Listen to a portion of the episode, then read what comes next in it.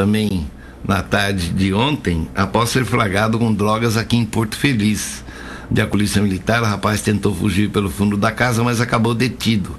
Os policiais encontraram com ele porções de maconha e uma grana boa na casa, né?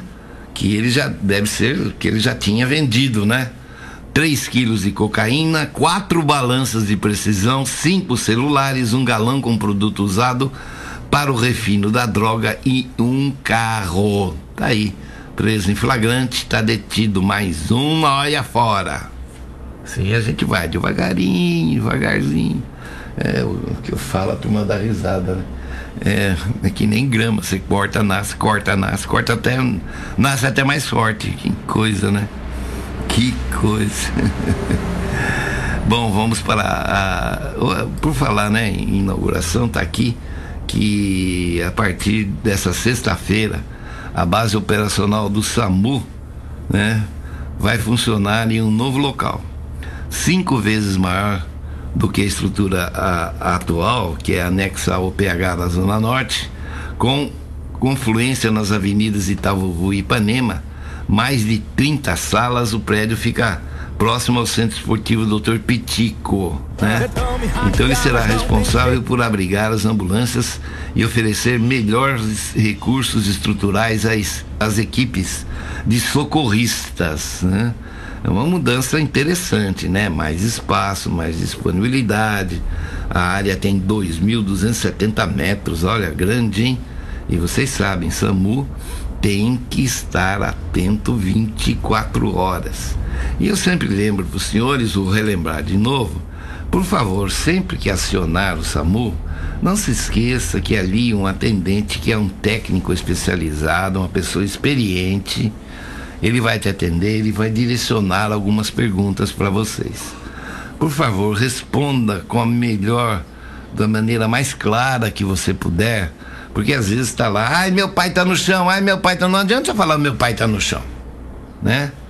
Sabe, responda as perguntas. Ele vai perguntar, ah, faz tempo, ele caiu, ele está é, roxo, cor-de-rosa, verde, sabe? Eles vão fazendo umas perguntas lá e eles direcionam exatamente o tipo de ambulância para aquela ocasião, tá bom, gente? Então, por favor, respeitem essas perguntas. Ai, o que, que ele está perguntando? Eu não venha logo aqui socorrer.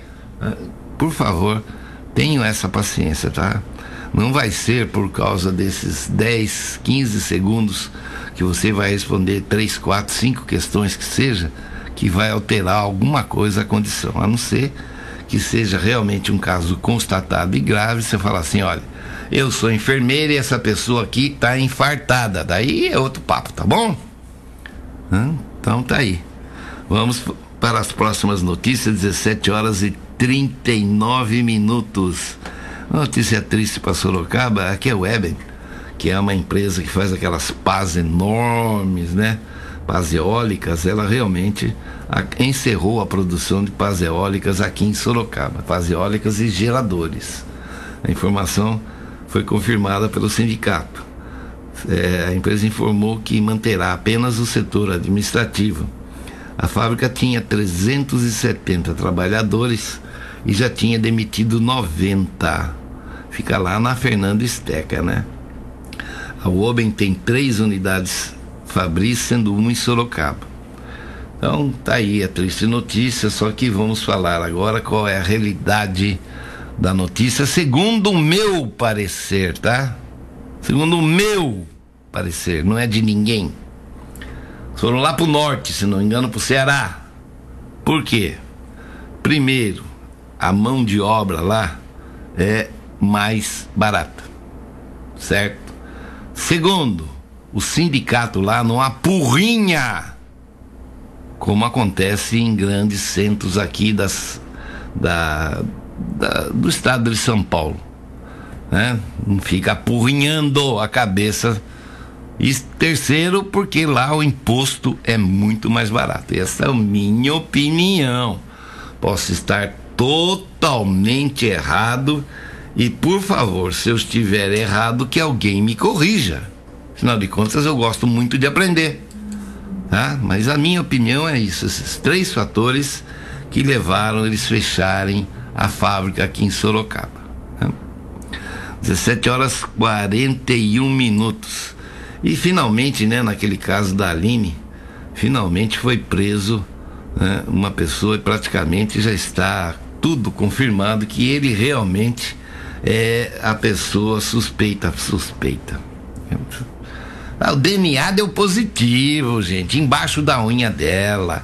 O DNA que estava também no esperma, né? Que ele deixou lá com essa menina. Então, né, suspeita, a gente tem que tratar como suspeita até que ele seja condenado. Mas eu acho que não tem mais o que, né? O que provar. Quem que contesta DNA? Hum? O DNA, né? Você vai lá, faz um teste de DNA e faz uma confrontação, ele dá lá é, 3 milhões de possibilidades de ser. Quer dizer, é muito difícil contestar. Então tá aí, o nome dele é Eronildo Martins de Vasconcelos, ele tem 45 anos, foi apresentado na delegacia de Sorocaba, temporariamente preso por 30 dias e por questões de segurança, né? A polícia não divulgou a unidade prisional aonde ele foi encaminhado. Mas ele já tinha passagem policial por tentativa de estupro.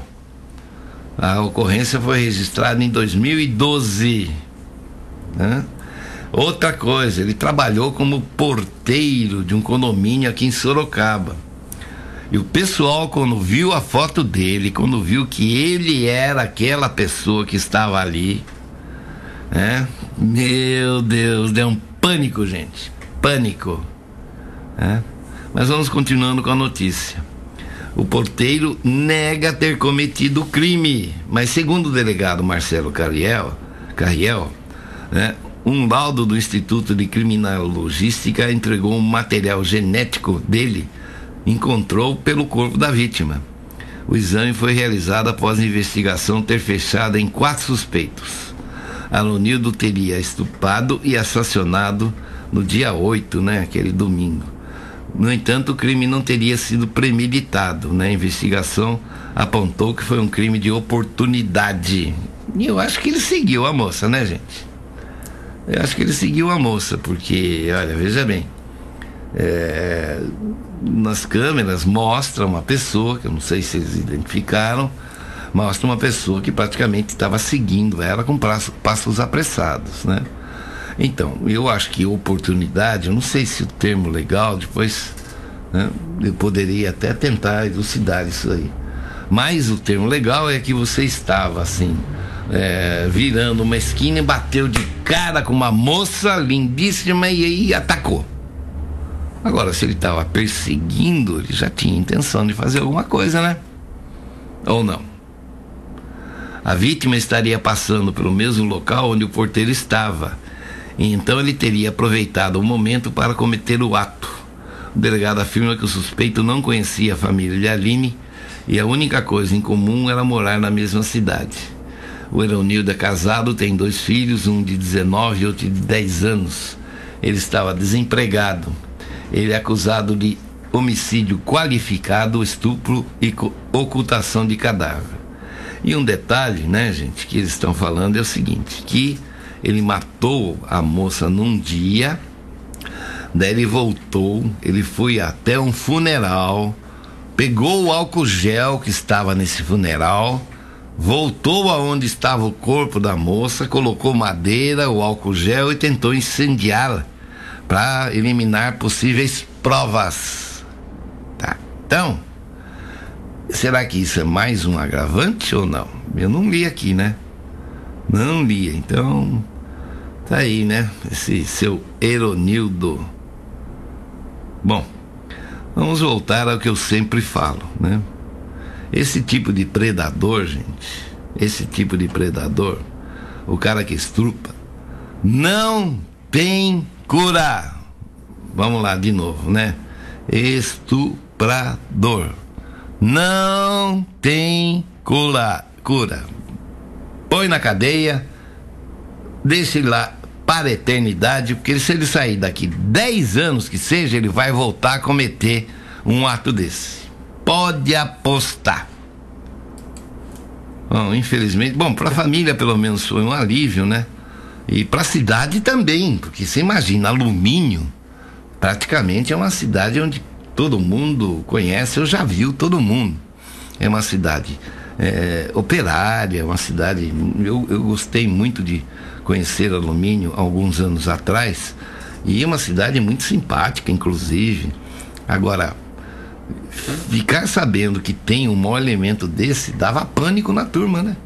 Agora, sabendo que ele está preso, uma cidade que não tem um crime desse há muitos anos, pelo menos traz um certo alívio. Né? Tá aí. Né? Essa prisão era ponto de honra para a polícia. Eu tinha certeza, tenho certeza que eles é, iam conseguir descobrir isso. Né? Eu fiquei na dúvida aqui, estou até procurando. Né? E mas eu não consegui localizar. Me desculpe, eu realmente não consigo saber se ele estuprou e depois matou ou matou e depois estuprou. Há uma diferença, inclusive uma diferença penal muito grande nisso daí, que eu saiba, ah, viu, gente, tá? Então, 17 horas 47 minutos. Vamos falar um pouco de esportes, né? Porque o time do São Bento tem uma casca grossa aí, né? Sabe? É laranja Bahia para descascar, aquele cascão grosso. Sexta-feira. Então, o técnico Milton Mendes está um mês à frente do São Bento. Né? Ele é, está aí tentando mudar o esquema, está tentando fazer com que os jogadores encarem a partida de uma maneira diferente. Ele acha que as estatísticas mostram um time mais equilibrado, né? mas ainda não conseguiram a pontuação que eles desejavam. Então, ele está aí trabalhando vários aspectos, né? várias combinações de time, de posicionamento, tudo, nossa, muito legal. Sabe, o, o trabalho que o pessoal fala aqui para mim, o pessoal que acompanha, é um trabalho bastante certo, bastante, como é que se diz? Bastante, eh, sei lá, produtivo. Mas agora acaba de chegar uma notícia aqui que o São Bento vai entrar com o time reserva amanhã. O que é isso, gente? Eu tô ficando é louco. Eu tô, bom, pessoal do Rádio Ball daqui a pouco tá aqui. Vai ter Rádio Ball né? Beleza. E eles explicam esses detalhes aí que eu tô mais por fora do que nariz de turco. Sabe como é que é, né? Eu, eu brinco com meus meus amigos que são lá da terrinha boa. Nossa senhora, como eu gosto de comida árabe. Gente do céu, viu? Tem uns nomes muito esquisitos, mas eu gosto. Bom, essa notícia me pegou de surpresa, hein? São Bento entra com time reserva amanhã. que será que aconteceu? É? Pelo amor das almas santas. Acho que só fazer a figa no pé que eu falo não vai adiantar, não, hein? Ixi, Maria. Ixi, Maria. E vamos continuando então, 17h50. E olha essa, gente. Um homem detido por agredir e ameaçar e dar choques em mulheres em Boituva. Sabe aqueles aparelhinhos de choque que a gente só vê em filme? Então ele foi preso por agredir, ameaçar e dar choques em duas mulheres em Boituva. Foi na madrugada de hoje, olha só, hein? O caso aconteceu no Jardim Oriana. Segundo a Polícia Civil, a vítima do acusado de 33 anos foram a namorada de 29, né? E a vizinha de 73. Olha judiação, hein? 73 anos, tomar um chocão desse de 12 mil volts, esses aparelhos são capazes de voltagens incríveis, né? O objeto utilizado durante as agressões foi, foi uma arma de choque, está escrito aqui, ó, capaz de aplicar choques de até 12 mil volts. Ainda conforme a polícia, no momento da prisão, o homem apresentava sinais de embriaguez. Ele já tinha passagens por agredir a ex-mulher foi encaminhado à delegacia de Boituva, foi indiciado por crime de violência doméstica e enquadrado na lei Maria da Penha, que vai piorar, hein? Essa lei Maria da Penha, pelo zum zum zum que eu tenho ouvido aí, ela vai ser um pouco mais agressiva com esses Zé Mané aí que, que vivem batendo em mulher, né? Sempre é esse, esse. Agora não, agora foi no atual. E tava manguaçado, né? Esse que é o problema. Então daí ele vai lá falar, ah, seu juiz, eu não lembro o que aconteceu, sabe? Tomei as pinguinhas no bar, né? conversa ruim, né? Eu vou repetir certo? Tudo o que você fala quando você está bêbado, você pensou por enquanto estava sóbrio, certo? Ele pensou. Ah, eu vou bater naquela vagabunda lá, quando estava sóbrio, sem beber. Daí bebeu, fez a ação. Simples assim. Simples assim. E essa é uma verdade científica, né? não é baboseira de rodapé de jornal, não. 17 horas 52 minutos. E a alegria que eu tenho em anunciar essa notícia sempre é grande, né?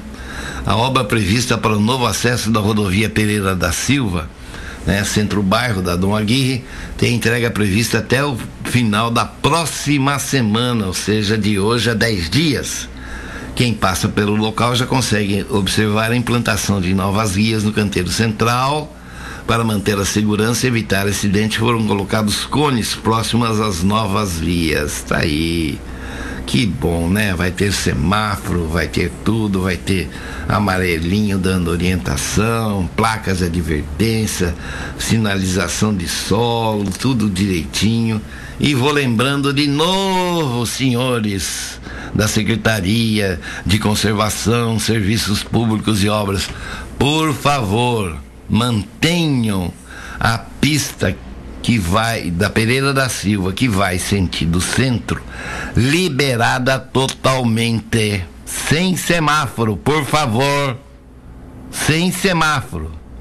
Podem até pôr ali um tipo de bloqueio, obrigando a pessoa que está naquela pista virar à direita. Porque se eles colocarem semáforo lá, vai ser um tiro no pé, viu, meus amigos? Pode ter certeza. Conhece o termo tiro no pé, né? Conhece? Pois é, é exatamente o que vai acontecer. Bom, vamos continuando, 17 e 54. Eu falei a respeito da nossa saúde que está um bagaço realmente. Olha, a Secretaria Estadual de Saúde confirmou mais quatro mortes por sarampo no estado totalizando nove óbitos causados pela doença esse ano no território paulista. Entendeu bem, gente? É mais um que chegou, entendeu? E já chegou fazendo estrago. Então nós temos aí, então, né? O sarampo que vem batendo em tudo quanto é lado, né? Tem cachumba, tem tudo que pode. Quando a gente Tava pensando até que o tar do mosquitinho da dengue lá, né? Aquele mosquitinho riscadinho de branco e preto, né? Estava mais quietinho, parece que não, né? Tá aí. Tem a, então a vacina tríplice viral, né? que é sarampo, rubéola e cachumba, ou a dupla viral, que é sarampo e rubéola. Presta atenção se você puder ir até uma UBS se informar, eu acho que é bastante significativo essa situação aí, porque olha, que que é isso, não? Que que é isso?